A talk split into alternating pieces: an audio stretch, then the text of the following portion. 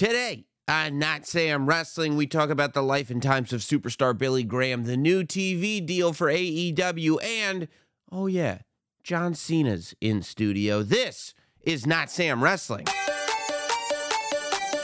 This is not Sam Wrestling. Not Sam Wrestling. Introducing your host from New York, here is Sam Roberts.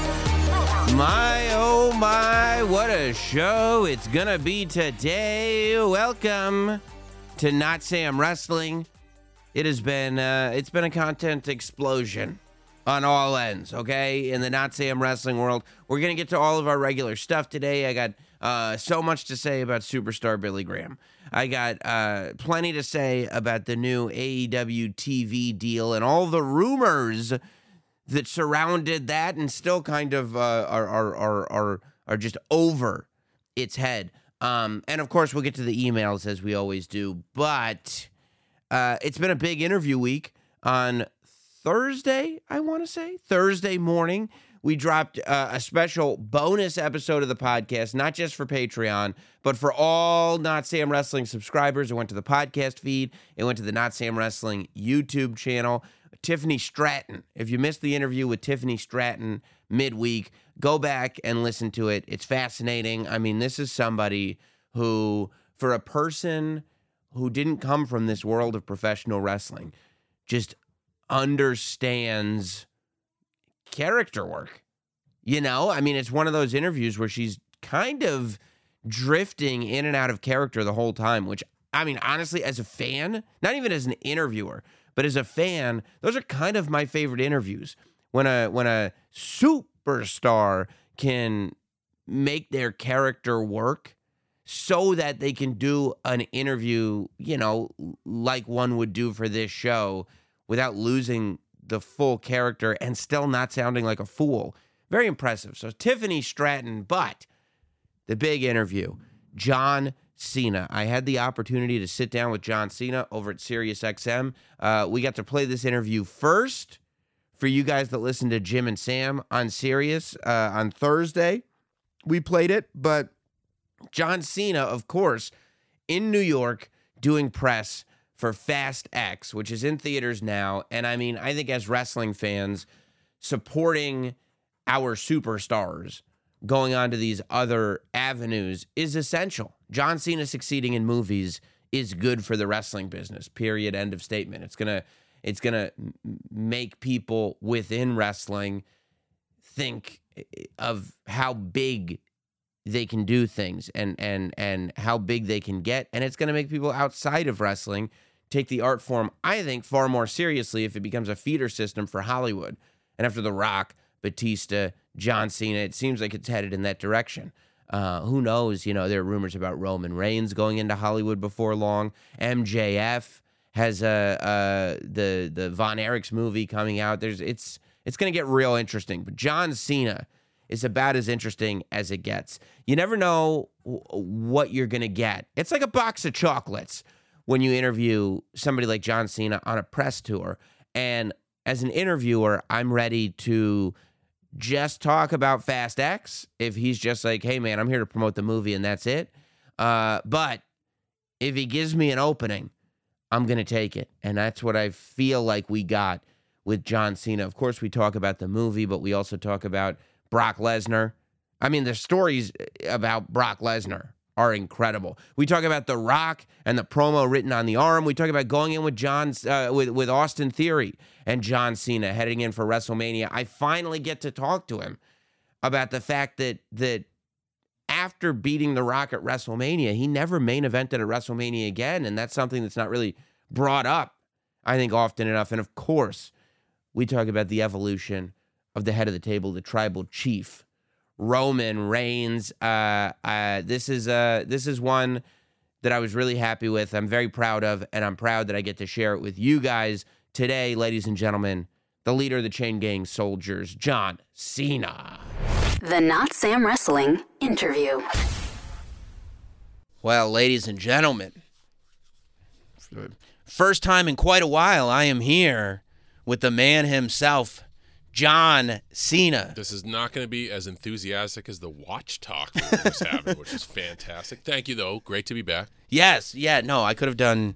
If I didn't want to talk Fast and Furious and wrestling with you so badly, we could have done watch talk No, we'll do that next time. all day. There's always time to talk watches. I love that. Look But at the Fast puns. 10 out now. See it. See the movie. Are you happy when you go when you when you're uh, thinking about the Fast franchise? Do you get to go back to being a babyface? You're a good Uh, guy again in Fast Ten. So I'm I'm happy because it goes along with what happened. You know, a bad guy who gets an opportunity to kind of mirror a moment in the Fast franchise of when Dom Toretto needed a 10 second car, he got one. And then Dom Toretto, nine movies later, is able to give his brother a 10 second car. Like, that's beautiful. And I'm glad they didn't make me some sort of jaded individual because I went through the jaded phase. Yeah. And yes, it was only one movie and in a in a perfect story, maybe two or three movies, but whatever. That moment of somebody once gave me a 10 second car. Now I'm giving you one. That's switch.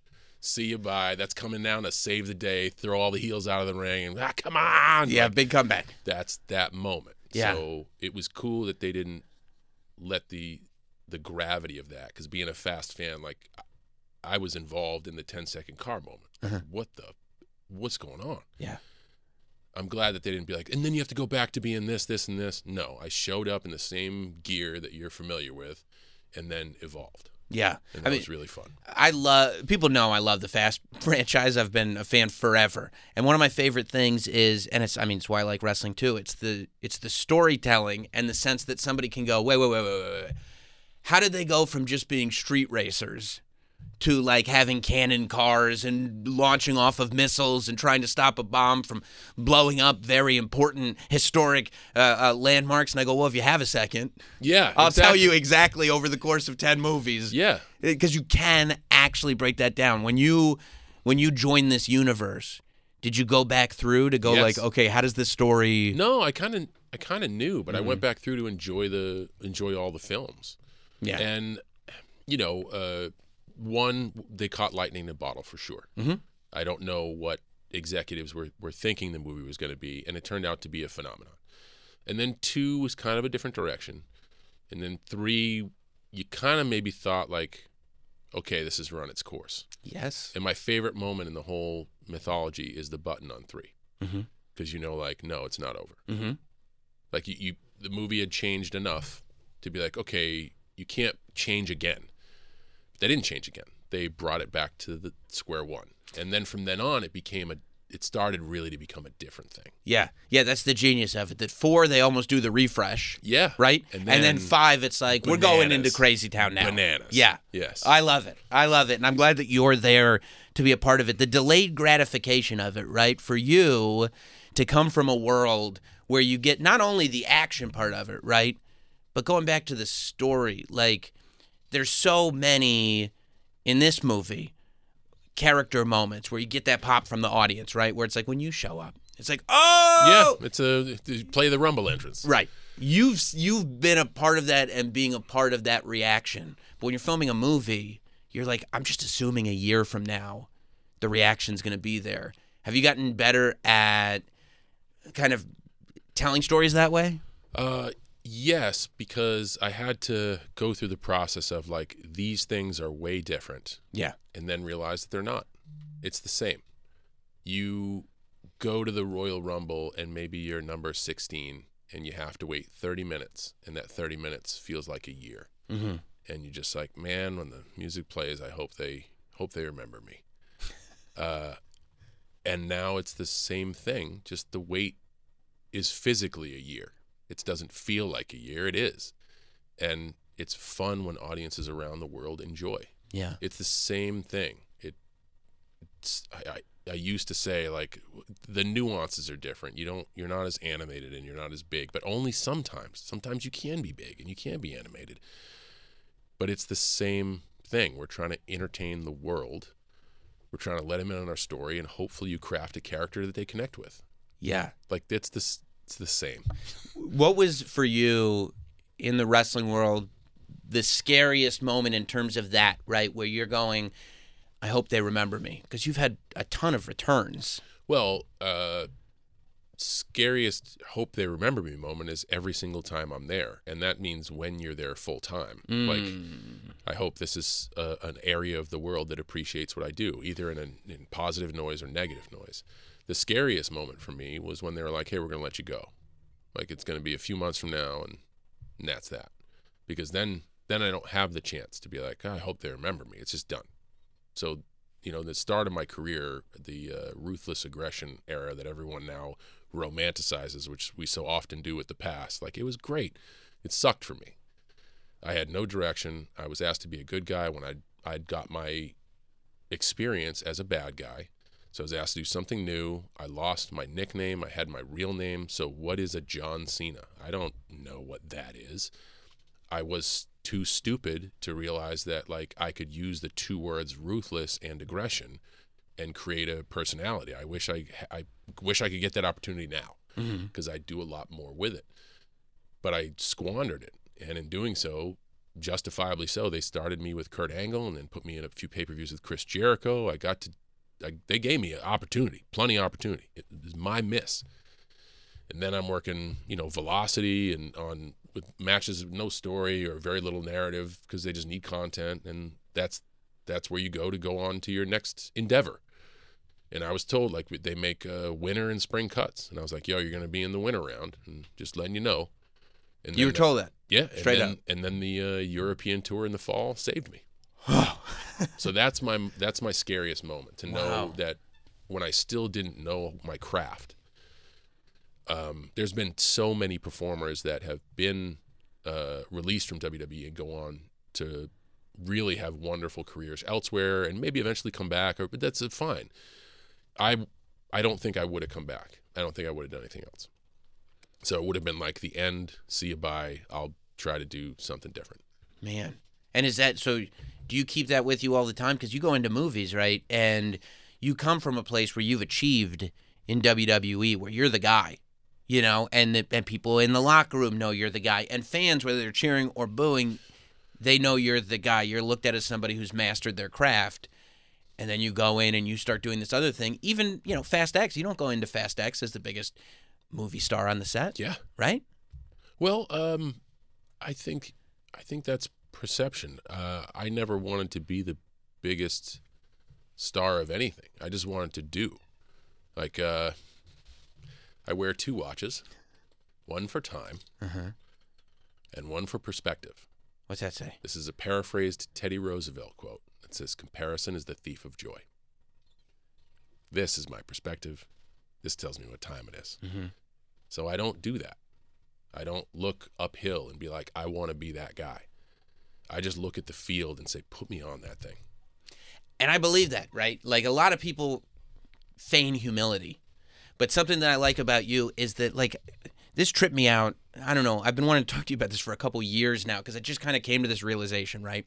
That when you track your career in WWE, you hit that where you're the guy, and then you lose to The Rock at WrestleMania, which a lot of people would not want to do in the position that you were in.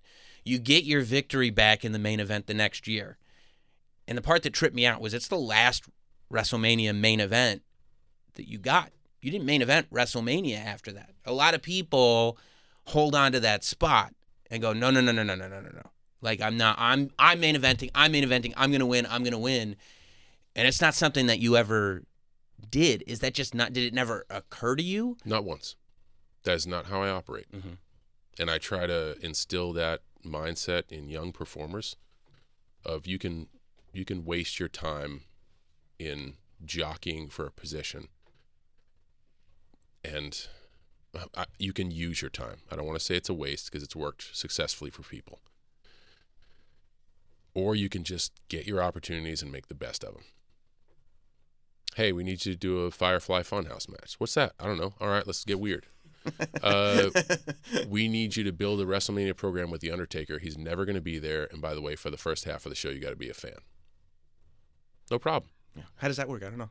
Uh, you just talked about a wonderful moment in MetLife Stadium. Yeah. I was on first this year. Yeah. Yeah, you were. Yeah. Eh, okay. And, I by the way, if you're keeping score, I finished second place. Yeah. Yes, you did. But you came out right for the Austin Theory match. You came out for you had one promo Mm-hmm. right before WrestleMania. Brutality.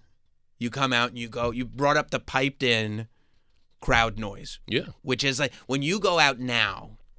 Do you go out going like, look, I know what this is about, and we're going in the deep end.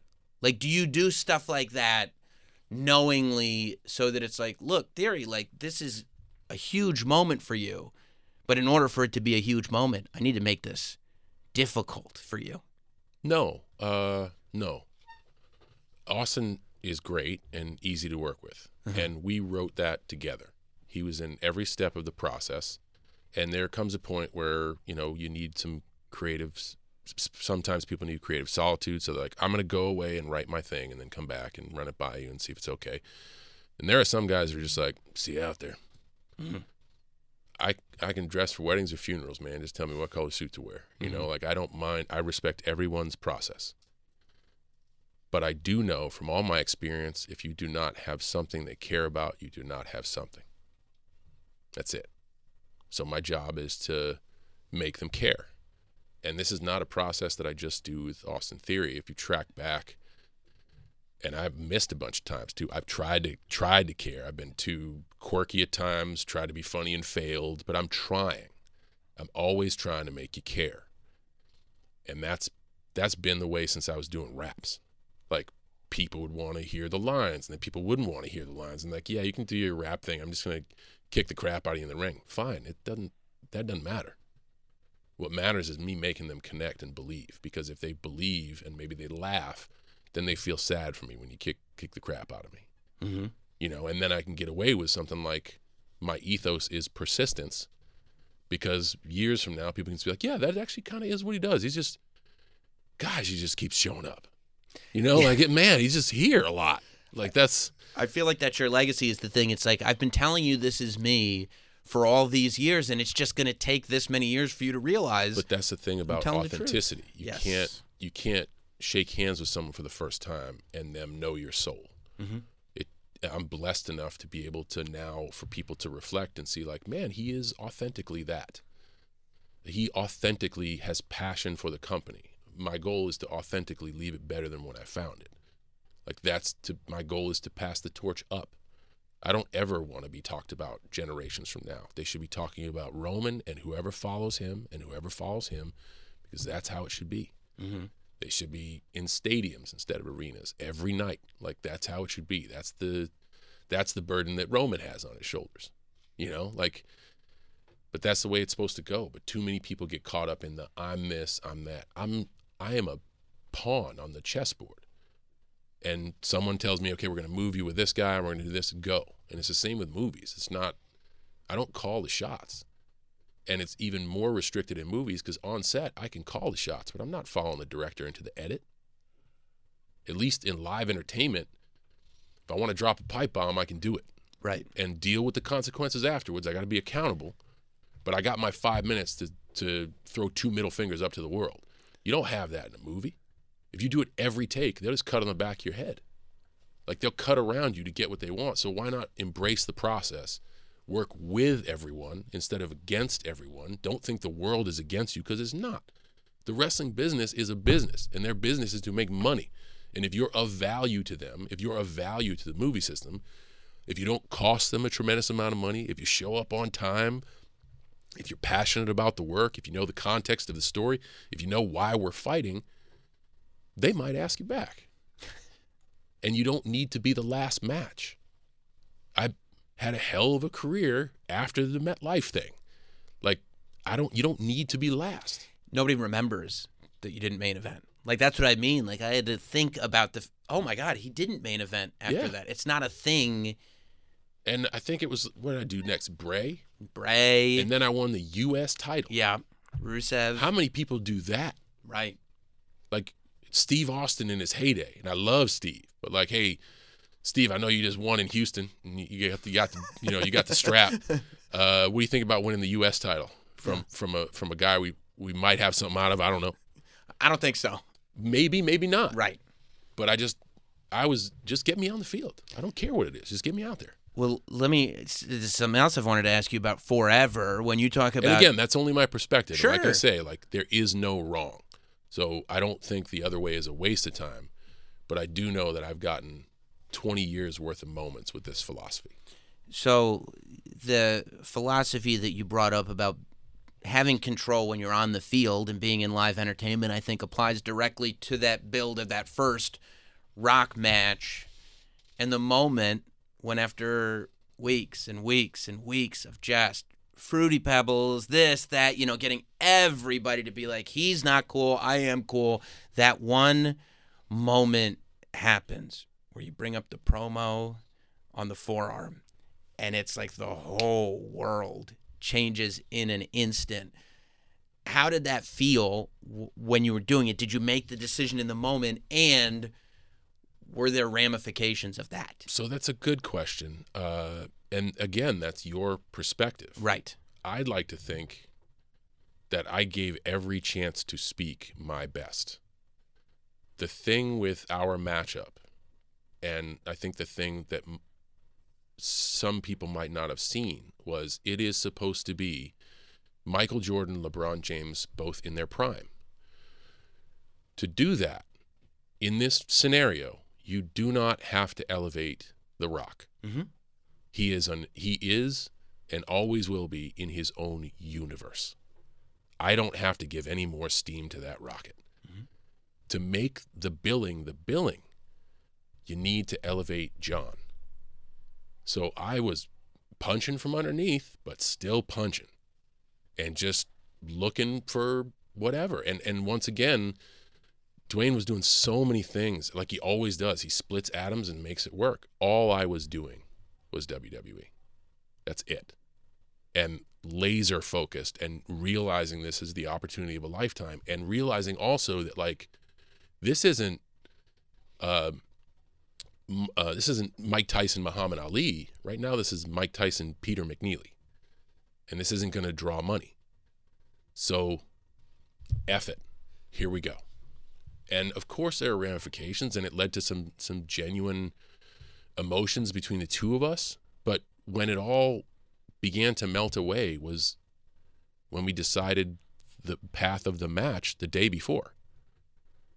And Dwayne could see how easy not only how easy I was to work with but how adamant I wanted to like these are great ideas. Let's do them. Let's do whatever man. Like I want to make sure you're comfortable. I can do this but I don't know what do you think? And then afterwards not in the performance, not like being too smart or winking at the camera or like f this guy. No, being fully invested in in the whole body of work, losing with humility, with embarrassment, and staying there and being degraded and humiliated in front of a stadium to give Rock his moment. The moment the ice began to melt was right after.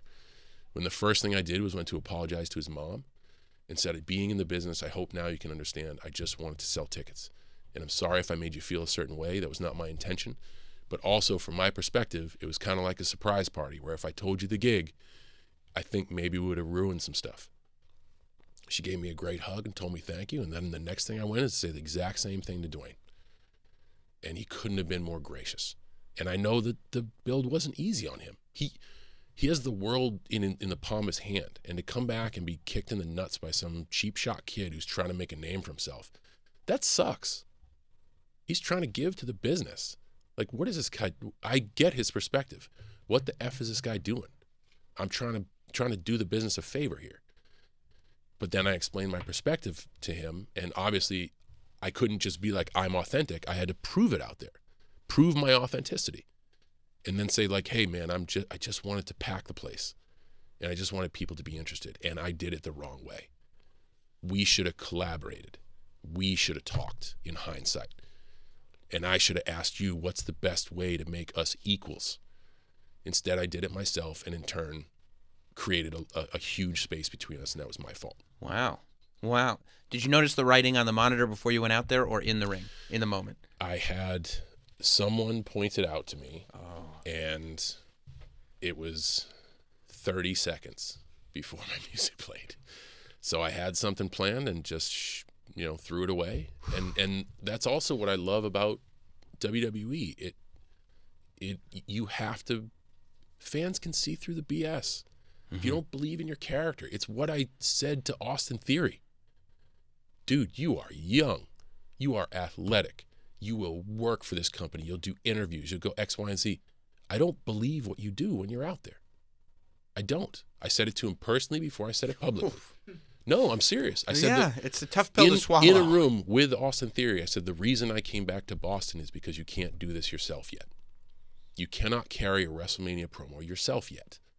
And if you fail, we waste the equity that I'm willing to give. And if in that match I get hurt, I hold up a production, which puts 300 people out of work. Let's do this right. Let let's get some equity here. And then you have to start thinking about the angles of well, what's the most important thing, and what are we really trying to tell, and what's our story, and okay, I don't, I don't believe what you do. That's what I'm going with. Well, look, I could sit here. I mean, I think it's pretty obvious for the next two weeks talking to you about this stuff. But We got time. fast at you think so? Yeah, we got time. What's when's the next thing? Yeah, cool. We got. Here's, I, here's the other thing that I like about you is that the people that you keep around you, I, it's it's people that have been around for a while. yeah, I can t- that that that generally tells me good things about a person's character. they are simply here just to form tackle me if I'm like not doing it. well, somebody don't be afraid to wrap me up. Then I'm not uh, I'm not precious about this. But no, that's all right. uh, Fast Ten, go see it. Okay, the plugs Yeah, out like go Fast see 10. that movie, movie, movie. movie. it's super fun. Roman. yeah, was he a different guy when you came back? I mean, the character has evolved so tremendously, but you as know the answer to that question. I gotta ask you though, perspective. You know the answer to that question. I mean, I know, but to to get him in a space to speak and have him not be able to craft what he wants to say mm-hmm. Is a young man trying to find his way. Mm-hmm.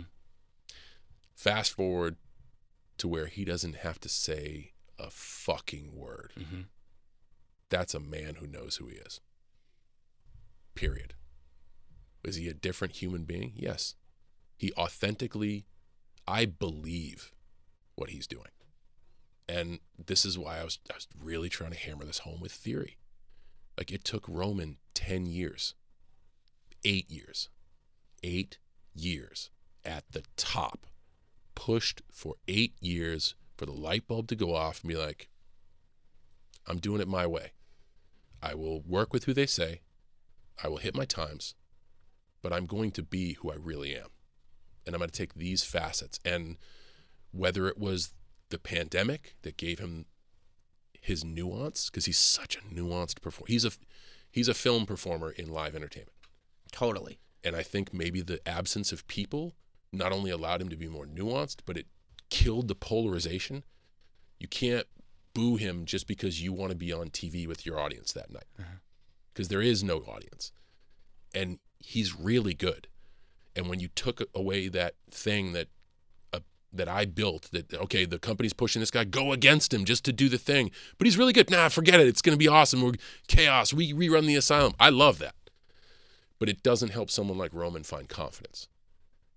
And performing without an audience, in my mind, like you could just see a different human being. And everyone watching was like, and now they're they're into it because he's into it. I believe it. He doesn't have to go out there and say suffer and succotash anymore. Right. He he gives of himself. He is himself. So whatever they want, build this issue with this person. I got it. Yeah. Yeah. I mean, and then I mean, He's like super self-aware. He's aware of others. His ring awareness, like he he's always been incredibly athletic. He's always been a sponge. But like he's a very in, intellectual individual as well. That's a lot. People don't necessarily know that about him. Like he's super smart, and he just needed that perfect storm to get going. So when I talk to somebody like Theory, who's got stars in his eyes, and at 25 thinks he's got you know a, a long road in front of him, I'm like, man, you you really need to start now failing. Don't just perform. Fail like a lot. And then one day you'll get it. Mm-hmm. You need to have like 85 suffering succotash moments.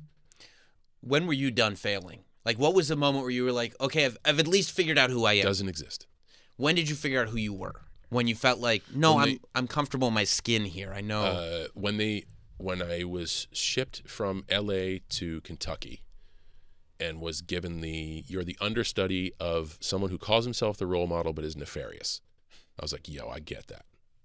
And then they changed my name to my real name, and they go out there and be a good guy. Well, what is a John Cena and what is a good guy? right. So I'm back to square one. Mhm. And then they're like, "Yo, do you want to rap on TV?" Oh, yes, I do. Cuz that's a that's a larger than life slice of my personality that I can like craft, I can wear this. I got so much back I got so much angst from like, "You got to wear boots and tights." Did you just not see that? It, you almost fired me for that. I'm to do it this way. So there were battles I had to fight and I, I had to prove my point, but it wasn't just a I never I never say no for the sake of saying no. I always say no and then give my why. And if you give me back a perspective and your perspective is better than my why, I'm going to do your thing.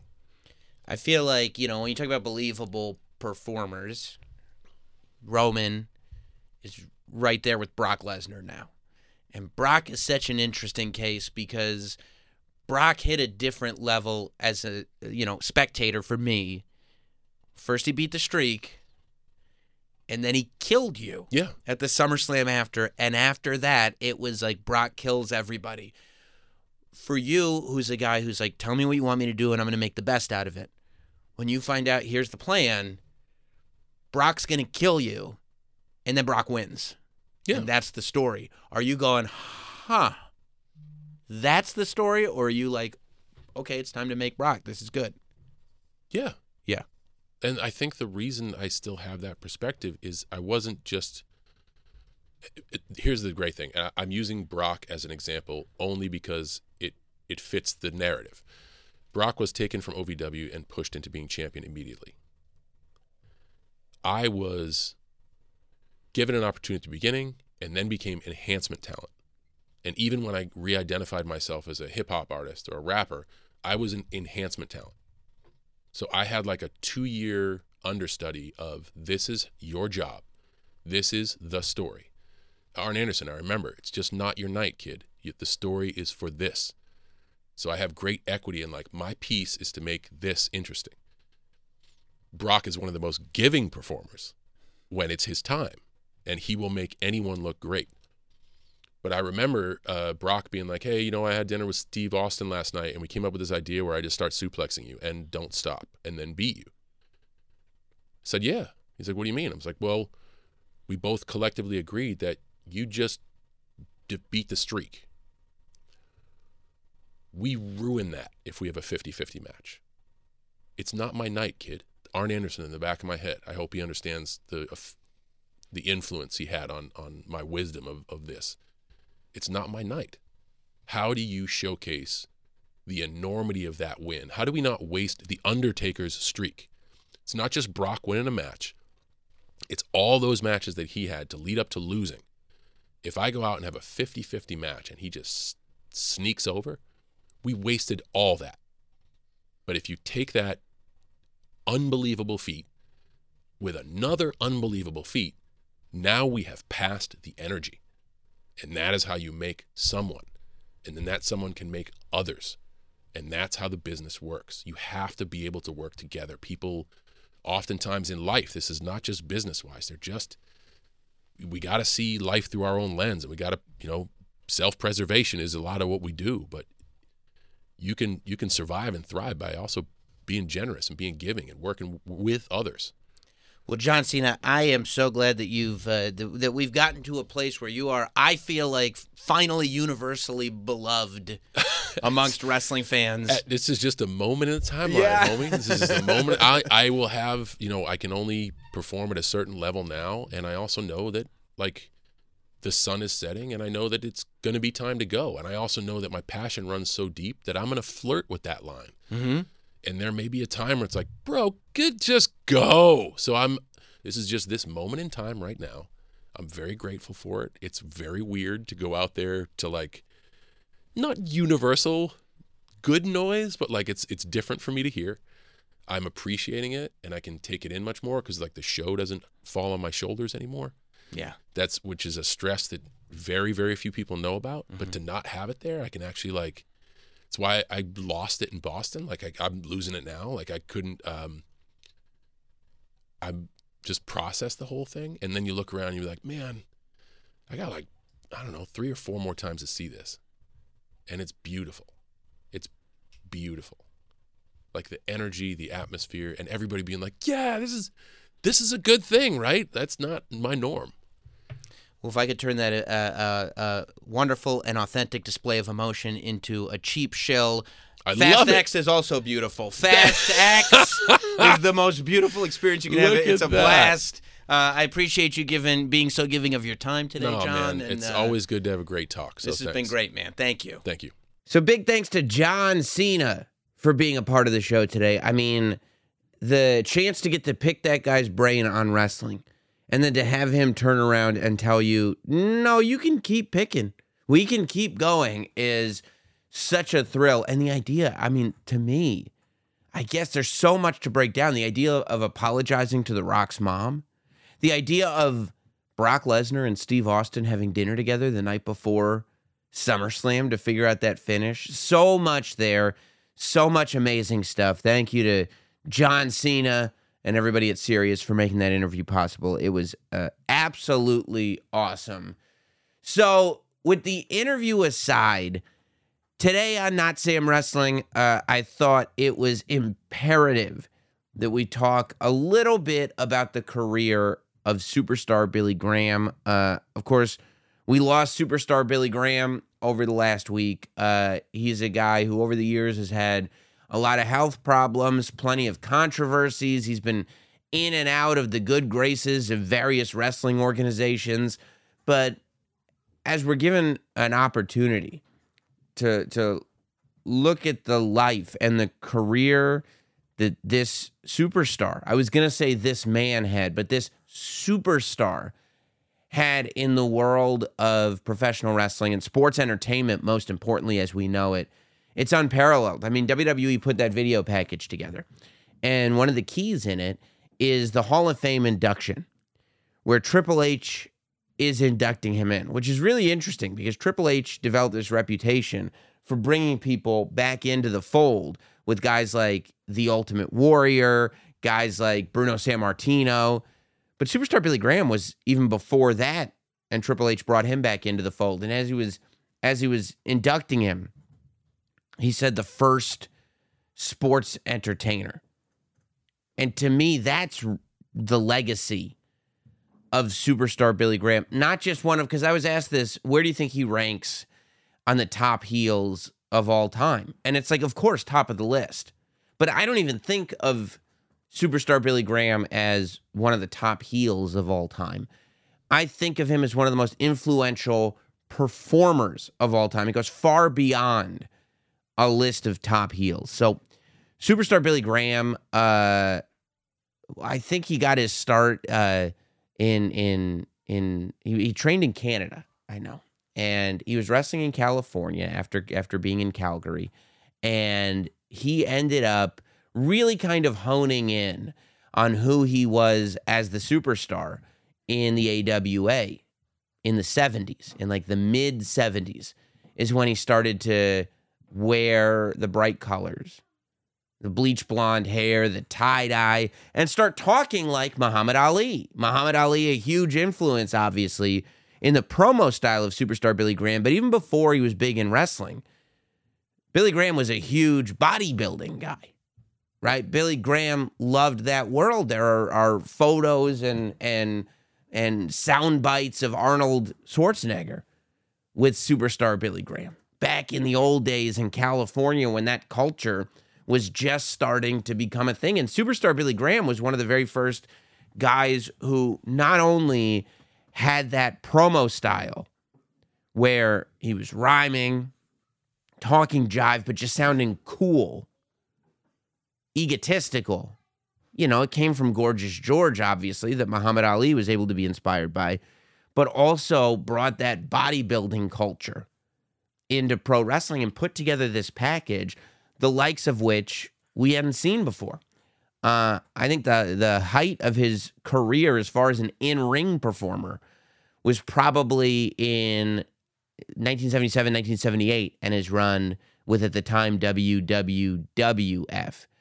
Superstar Billy Graham in April of 1977, he came in, and Dave Meltzer put together a great piece in the Wrestling Observer this week where he wrote a, a whole long uh, piece about him, but also listed out all of his Madison Square Garden main events that he did, not only over the course of the two years that he was really on this run, but also, you know, the couple that he had before 1977 and the couple that he had after 1978 when he came back in 1982 as the Karate Man. But but 1977 is when he becomes the WWWF champion, and this was not a title that was being passed around. Bruno Sammartino was the champion. Bruno Sammartino was as over as anybody could be to the point where apparently the world title change happened in Baltimore. You saw the clip again in the package WWE put out Superstar Billy Graham's feet on the ropes. He pins Bruno Sammartino, becomes the WWWF champion. And it's in Baltimore, not Madison Square Garden, because apparently they were so worried about riots. And Billy Graham was so they, they I don't know if Billy was worried, but they were so worried about Billy Graham's safety with the New York fans taking that title away from Bruno Sammartino. It was that big of a deal that they decided to do it in Baltimore, where at least maybe it wouldn't get violent. But that's really where, you know, guys of a certain age who grew up watching wrestling know this guy as that heel. And, you know, he only held the title. He won it at the very end of April 1977, and he held it until February of 1978 because, of course, at the time it was the baby faces that were getting the long title runs, and the heels would be the transitional champions. But the stuff that he did between April, uh, May of 1977 and February of 1978, the people he defended against, he defended against Harley Race. They did a big Super Bowl of wrestling show where it was Billy Graham representing WWWF and Harley Race representing the NWA. So he defended against Harley Race. He defended against Dusty Rhodes. He defended against Mil Mascaras. At one point, he defended against Gorilla Monsoon. I mean, it's just this this this totally classic run, and it got to the point where apparently Billy didn't agree with the title being taken off of him, knowing it was a heel territory. The story is that he was ready to be turned babyface because business was great. But it was one of those, you know, I mean, we still talk about it to this day in wrestling where the plan is the plan is the plan. And it's very rare that the plan changes. And sometimes that's frustrating for fans because they're aware of it. But the plan was the plan was the plan. When when superstar Billy Graham won the title, April 30th, 1977, I believe is the date. The plan was for Bob Backlund to become the new champion in February of 1978. I hope I said 78, maybe 77, April 77, February 78. The plan was always for Bob Backlund to win the title and they weren't breaking that plan for nothing. And that is uh, believed to be, I think he even said it in shoot interviews later, the main reason why uh, superstar Billy Graham was only with WWF until October of that year. He left in October. He lost the title in February. He was gone by October, as far as Madison Square Garden shows go, because he didn't agree with the decision. And when you look at it, it's like Bob Backlund was a great champion. Bob Backlund was was not bad for business in any stretch of the imagination. But superstar Billy Graham having a long run as champion, I don't think anybody would tell you that that would be a bad idea. But the question is, what would wrestling look like if superstar Billy Graham had gotten that run? Because, of course, he does end up coming back in 1982. Four years later, he has his return matches with Bob Backlund, but he's now he's doing this karate master gimmick. He doesn't look the same anymore. He's not good at karate. He's not wearing tie dye. He's bald. Like it just didn't it didn't work at all. When people think of it, after that, that's when bald superstar Billy Graham would come out and he was still as big as a house and he would have the tie dye tank top and the and the goatee and everything. And that was kind of that rejuvenation of the superstar. But I think generally speaking, that run in the mid to late 70s is what people think of with superstar Billy Graham. And the reason that I ask what would professional wrestling look like had superstar Billy Graham gotten that long title run is because of how impactful the run being what it was was. Superstar Billy Graham, you have to realize, influenced not only everybody around him, but everybody that came after him. A lot of of Dusty Rhodes promo style. Dusty Rhodes promo style kind of changed as superstar Billy Graham was doing his thing. You notice Dusty Rhodes in Florida was starting to kind of adapt himself more to the Billy Graham promo style. I think that that Ric Flair living the life of a superstar in real life, there being no cutoff, the glitz, the glamour, that came from superstar Billy Graham. It's no secret that Dusty and Ric both had great reverence for superstar Billy Graham. When you look at Hulk Hogan, the superstar that would come after Bob Backlund, the person that did launch WWE into what it is today, that was Hulk Hogan.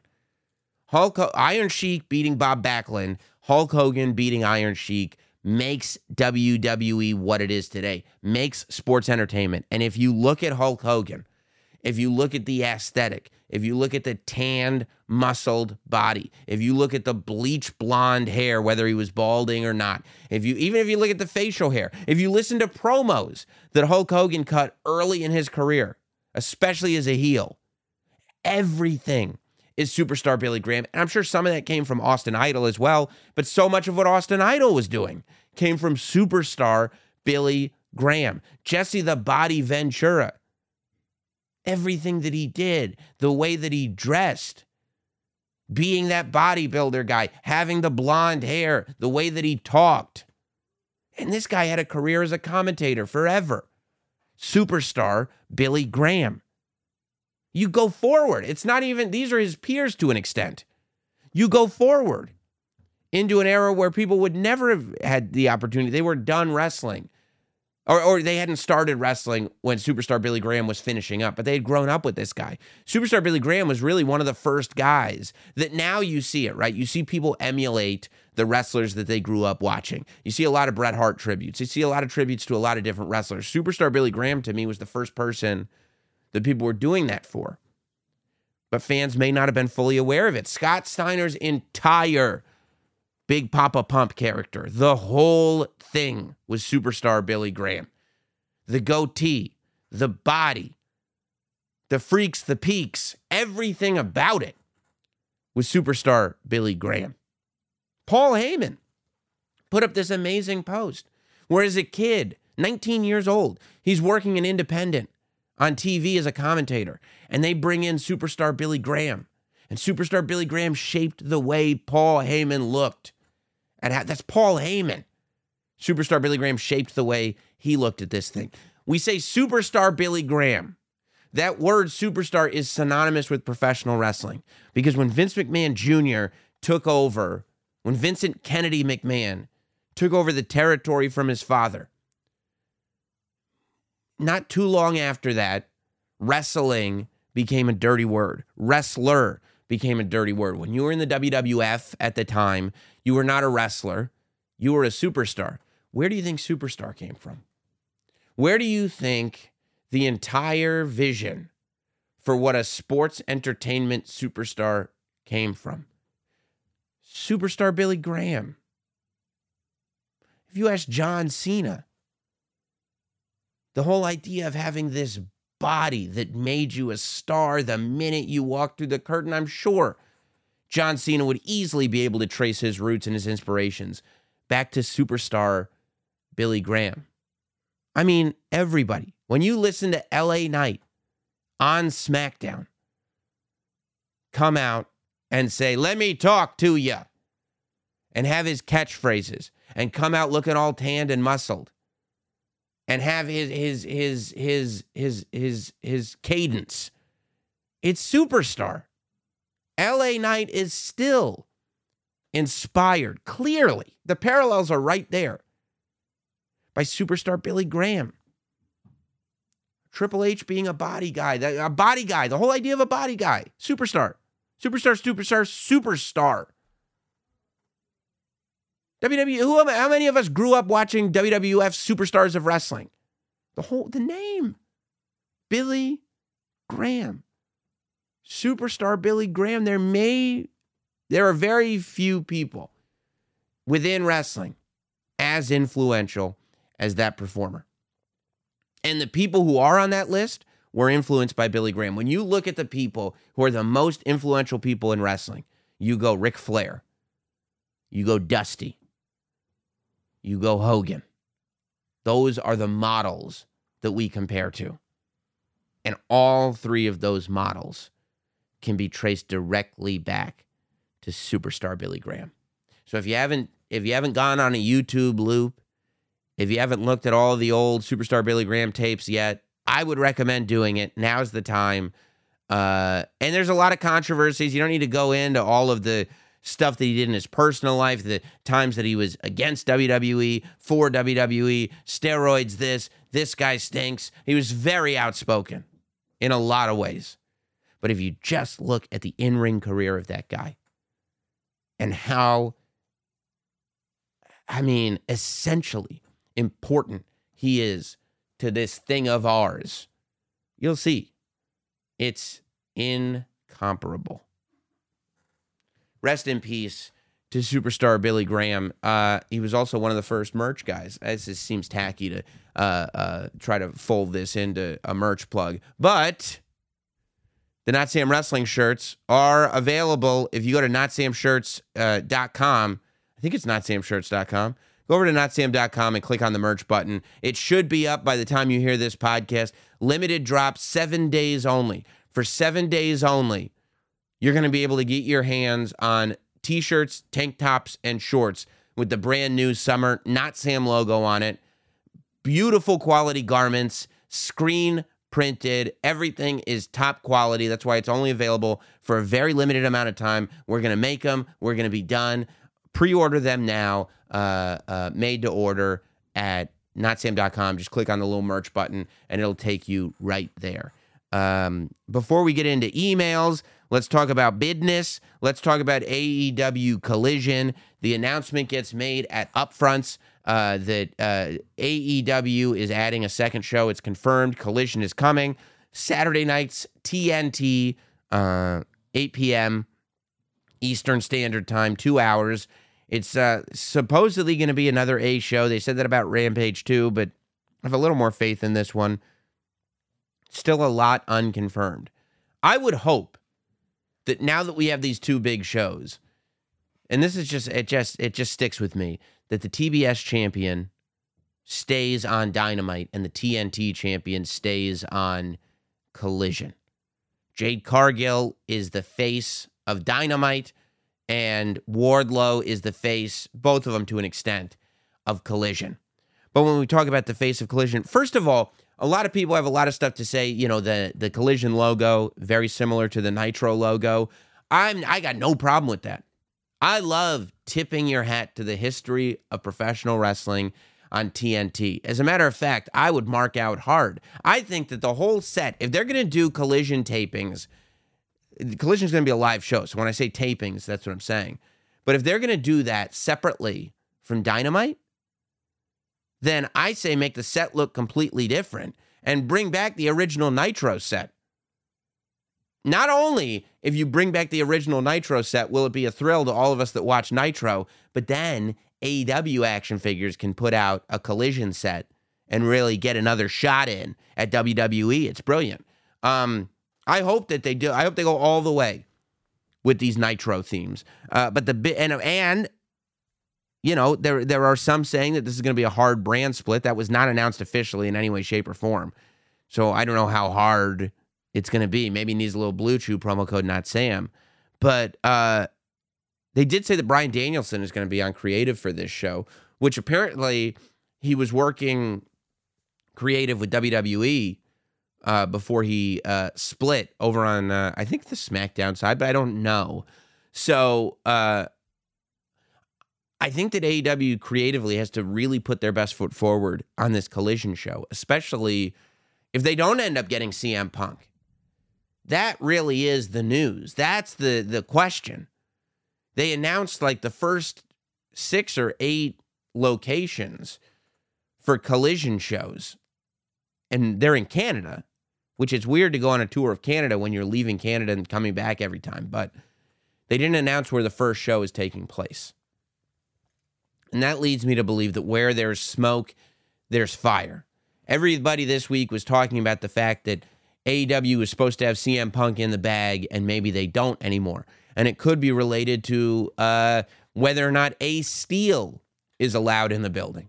And I'm not going to pretend to have any inside information about this. I have no idea whether that's true or not. I come at you from the perspective of somebody that watches the show because I wish more people would be honest about their perspective.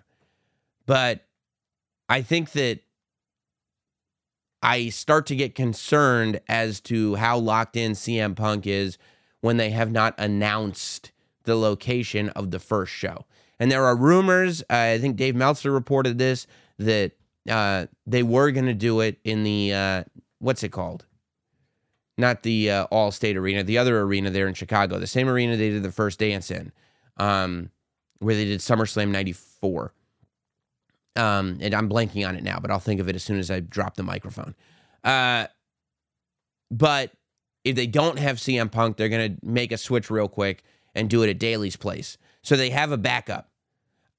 I, feel like if they had CM Punk, but this was going to be a surprise, if they had him confirmed, then they would at least announce the venue so they could sell it out real quick because people would know he was coming, even if they didn't want to announce it.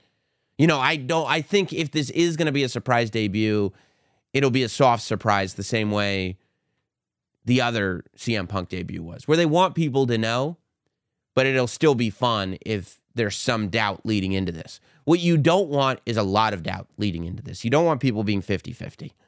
Um, all that said, with everybody potentially being on this show, and I don't know if MJF stays on this show. I don't know if MJF is the world champion is going to go on both shows. Um, it might be a good time to elevate the uh, international championship, put it on uh, another big star, and have the international championship be the main title of Collision.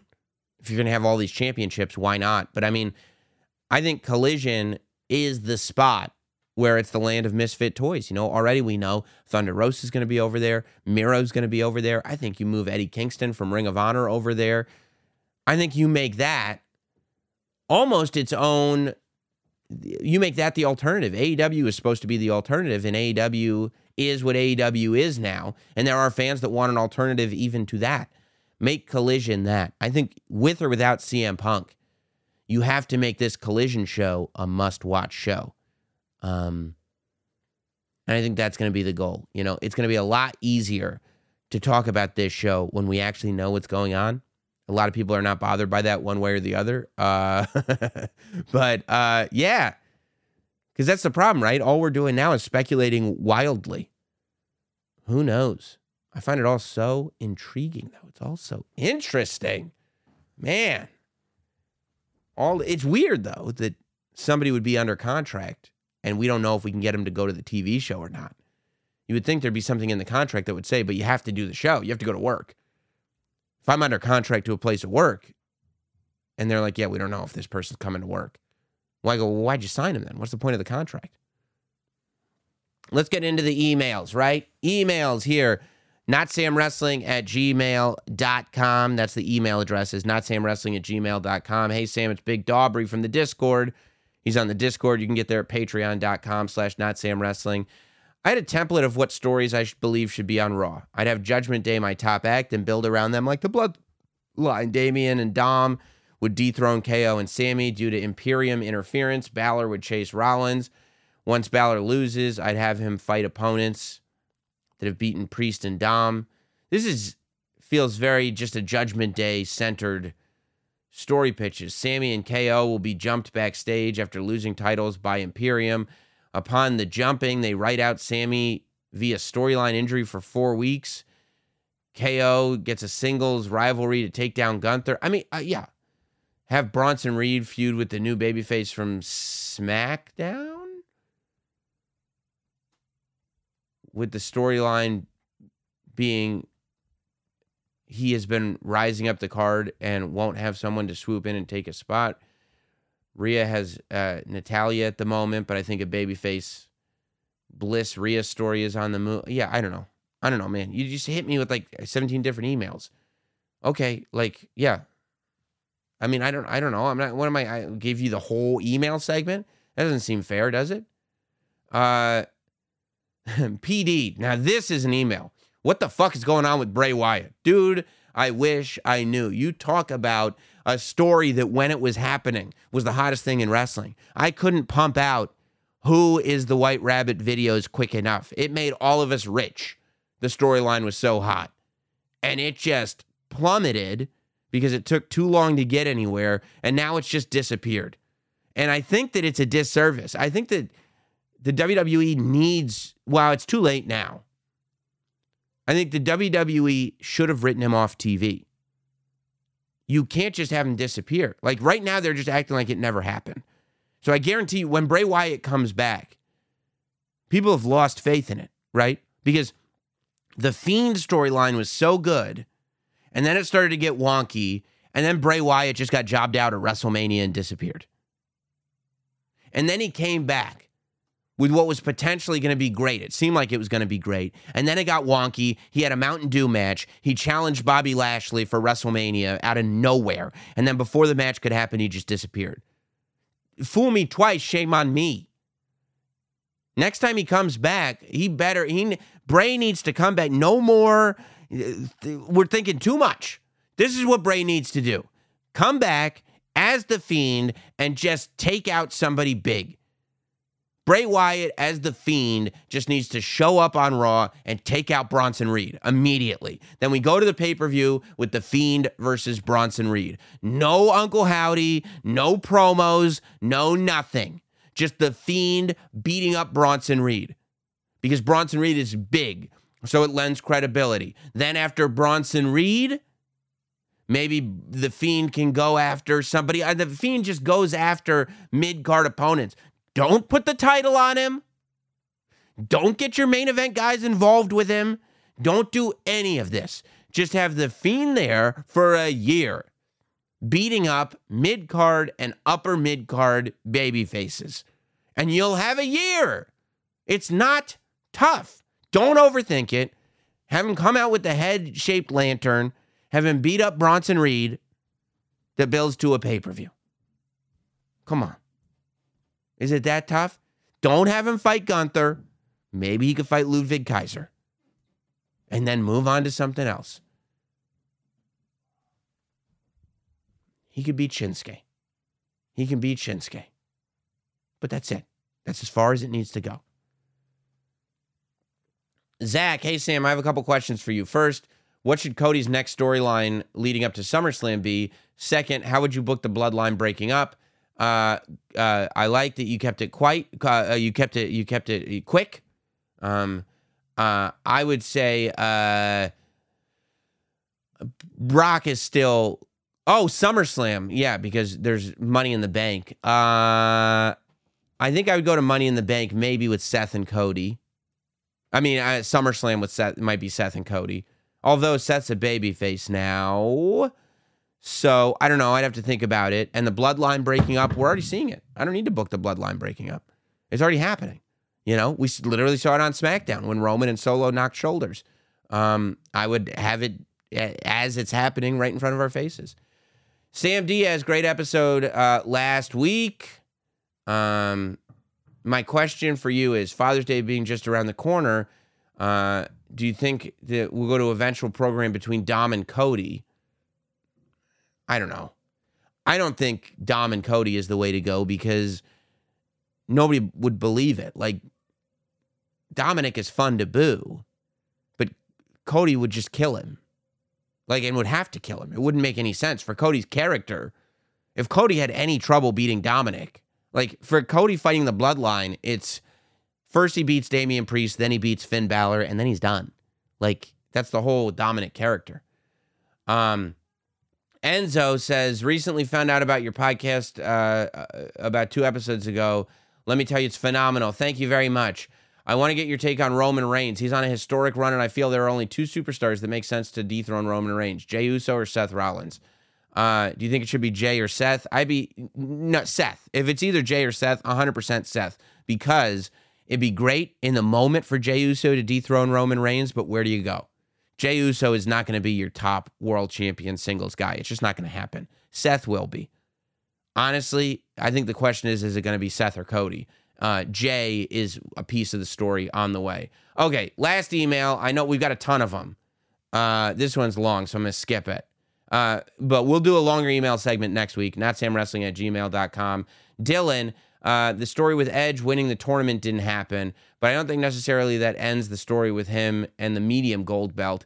I know you want Logan Paul to be the briefcase holder, but let me ask you who was the first Money in the Bank winner and the first to cash it in? The door is still open for Dom to end Edge's career in a beautiful story. Keep the hope alive. Uh, okay, so Edge wins Money in the Bank. Edge wins Money in the Bank, takes the title off of AJ or Seth. Eventually, Dom takes the title off of Edge and ends his career. Dylan. Dylan. Dylan. You may be onto something. I'm not against it. That sounds fun. And you guys are a lot of fun. Don't forget to check the website. I'll post links all over social for the t shirts. They're going up seven days only. So get them while you can. Limited edition to however many you want to exist. Make it happen. Don't forget to subscribe to the YouTube channel, youtube.com slash Notsam Wrestling. Hit like, hit subscribe. Subscribe if you listen on audio on Spotify, Apple. Uh, leave a rating on Spotify, leave a rating and a review on Apple. And we'll see you next week right here on Notsam Wrestling.